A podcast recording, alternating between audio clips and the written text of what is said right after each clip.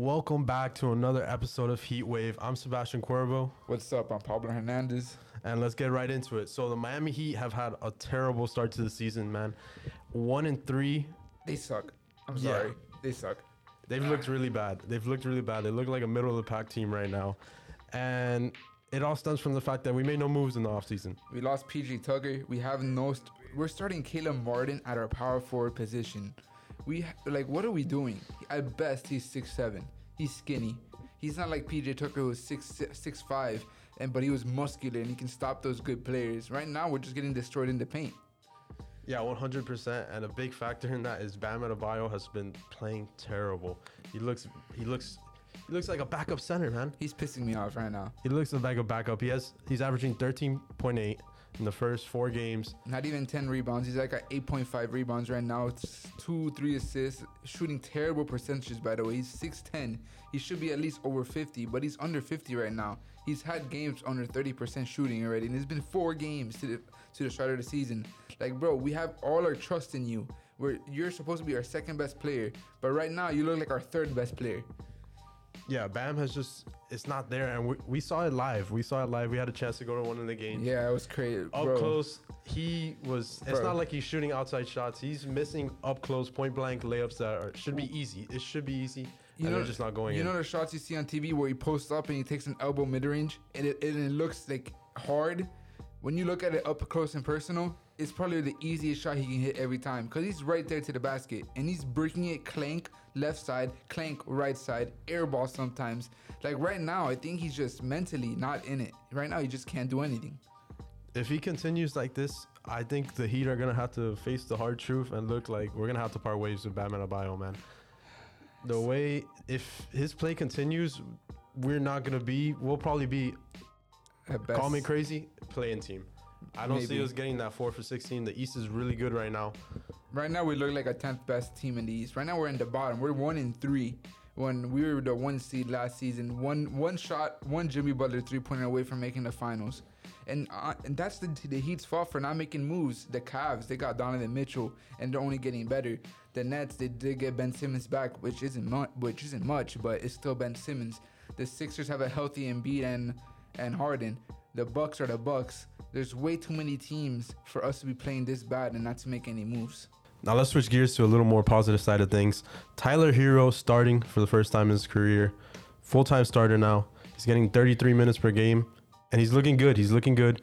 He's averaging twenty-one a game. Three and a half assists. forty-eight percent from the field goal. From the three-point range, thirty-three percent. He's looking good.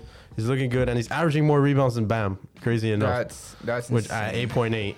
He's averaging eight point eight rebounds. eight point eight. He's a he's a big guy. He's a big guard, and he's looking good, man. He said he was gonna come out here, show he's he belongs with Luka, Trey, which at the moment he's playing like the Heat's best player. He right. grabbed fifteen rebounds last game. He was the only one hitting shots in the fourth quarter for most of our games against the Raptors on was it Tuesday? It was Monday. Yeah. It was Tuesday or Monday. Monday, Monday. On Monday, he hit a three. He hit a jumper, all in the all in the last three minutes of the game. While everyone else was breaking, Bam was getting turnovers, Kyle Lowry was mi- missing layups, Jimmy Butler was the only other one who scored a layup.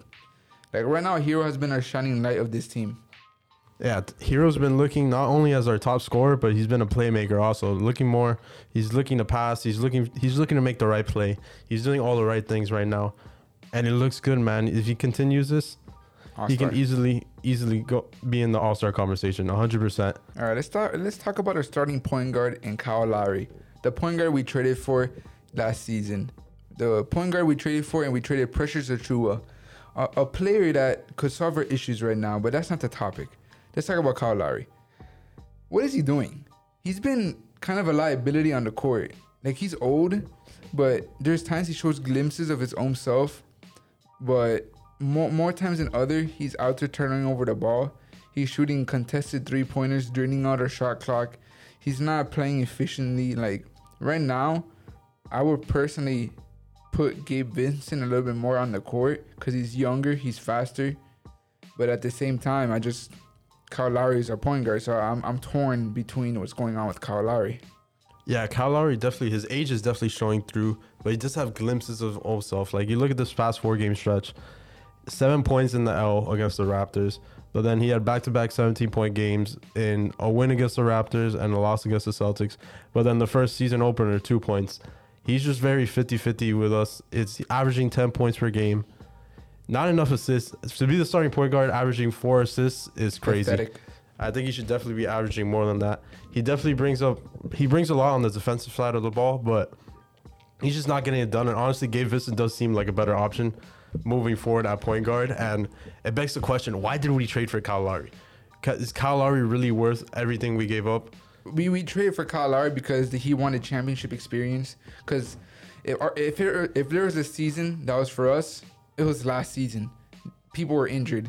The West was weak outside of the Warriors. But right now, Kyle Lowry just probably was a one-season rental because right now, he yeah, he lost weight.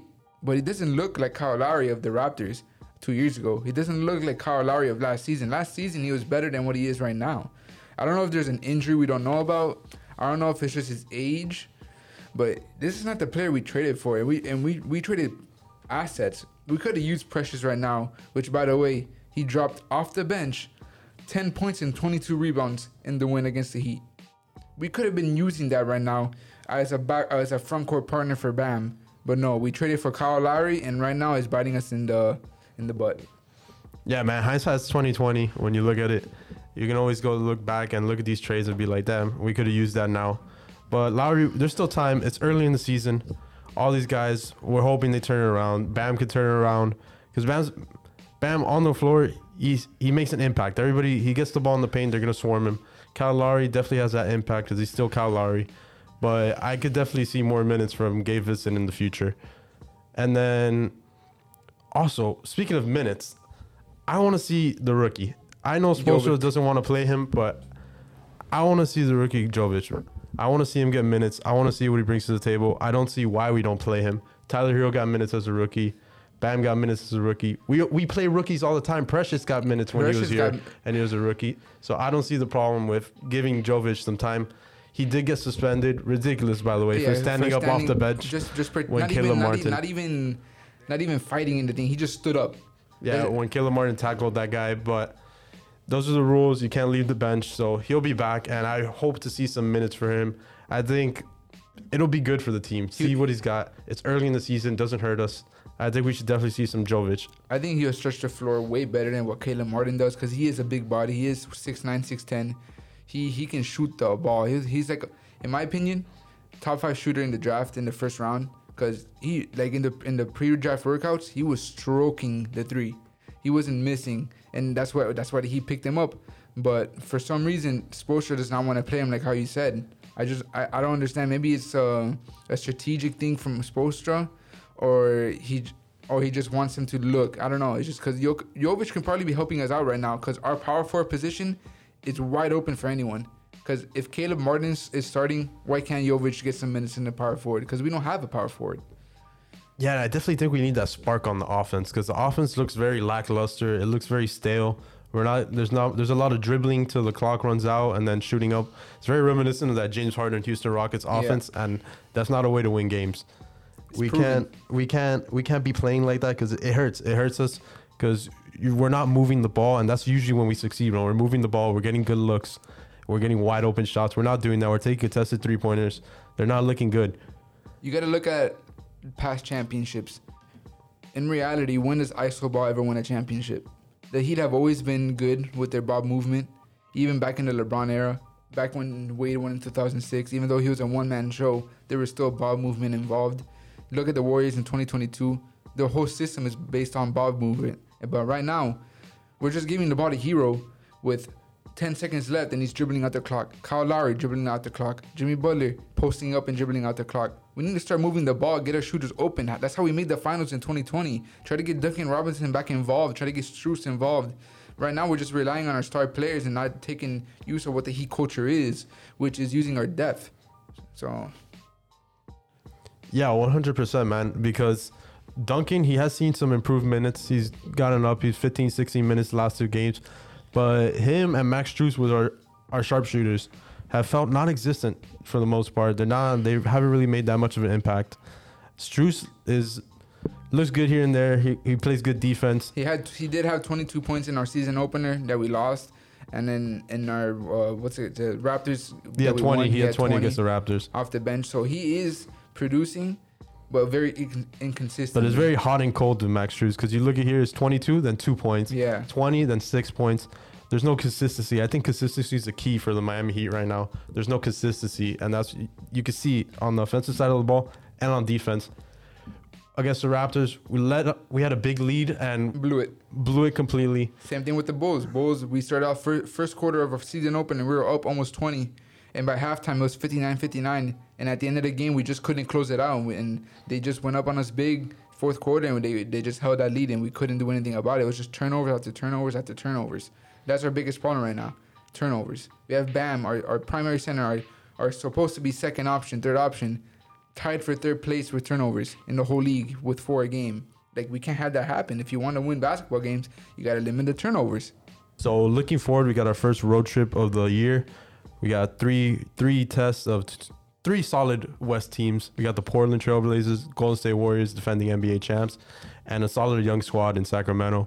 It's going to be our first road test of the year.